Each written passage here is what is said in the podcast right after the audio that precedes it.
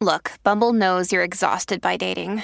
All the must not take yourself too seriously and 6 1 since that matters. And what do I even say other than hey? well, that's why they're introducing an all new Bumble with exciting features to make compatibility easier, starting the chat better, and dating safer. They've changed, so you don't have to. Download the new Bumble now. Delicious, meat nutritious, and the snack that packs a real protein punch wonderful pistachios.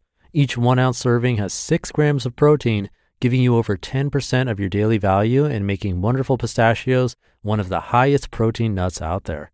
But perhaps more than that, I love all of the flavors they have. Their sea salt and vinegar ones are my favorite when I'm craving that flavor, but still want to keep it healthy. But that's just the tip of the iceberg.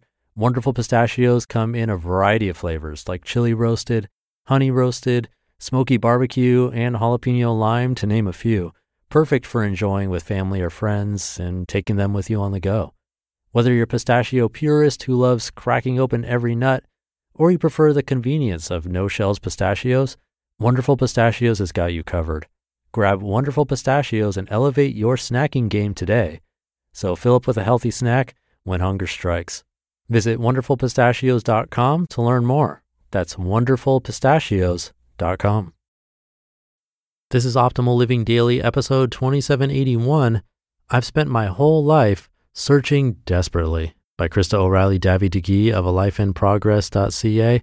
And I'm Justin Malik reading to you from articles every day of the year. Don't forget, we have a bunch of other shows where we do this covering different topics.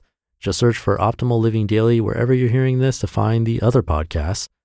But for now, let's get right to another post and start optimizing your life.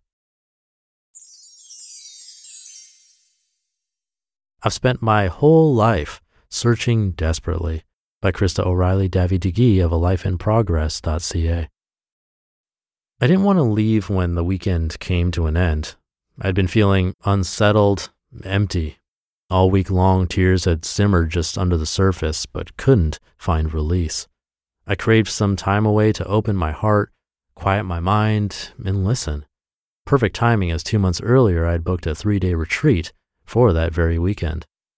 My small, simple room with avocado green formica counters and shared bathroom down the hall made me feel like I was back in university.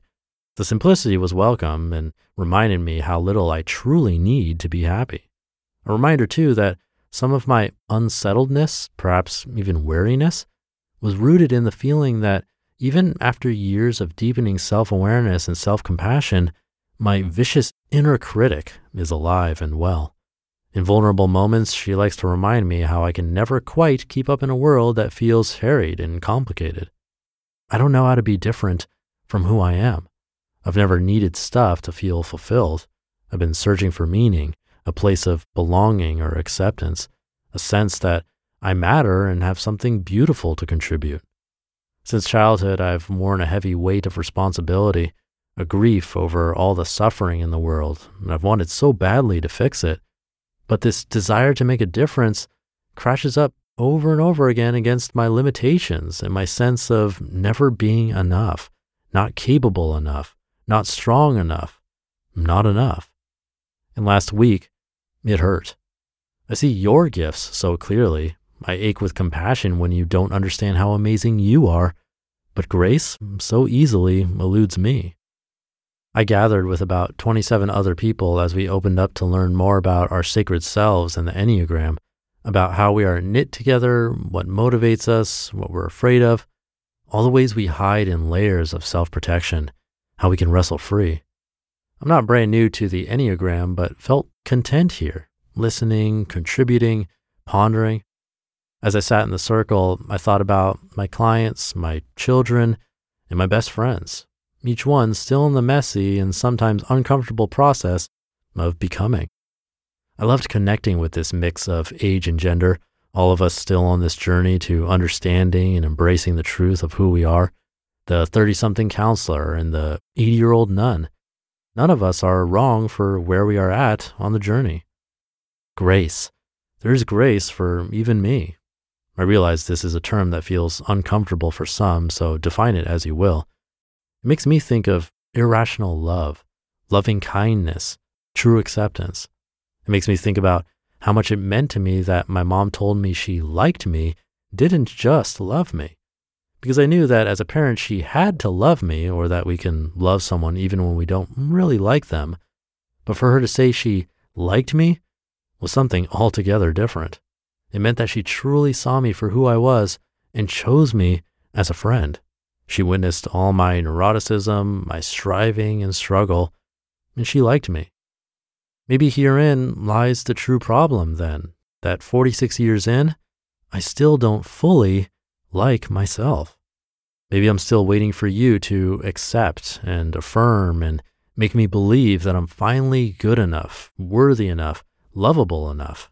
And how I hate admitting this. But acceptance is an inside job. You hear this common refrain in my writing because writing, truth telling, is one of the ways I untangle truth from fiction and do the work of growing up. Sunday morning, I awoke reluctantly. I wasn't ready to come back home.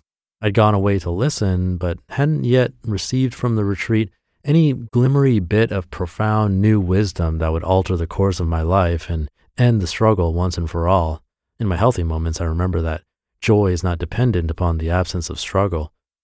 A mere moment later, though, while still entangled in my sheets and half awake, a thought popped in for a visit, and I grabbed my phone to type it out before it flitted off again. Maybe it's not that you're empty, but you're not saying the thing you have trapped inside. Maybe it's not that you're wary, but you're not using the strength you've pushed aside. Maybe you're not really afraid, but you're busy soothing and placating everyone else's fears.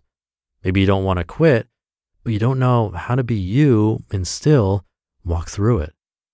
I didn't have time to give it too much thought until I had returned home, and when I pulled the poem out again Monday morning, I settled in to listen.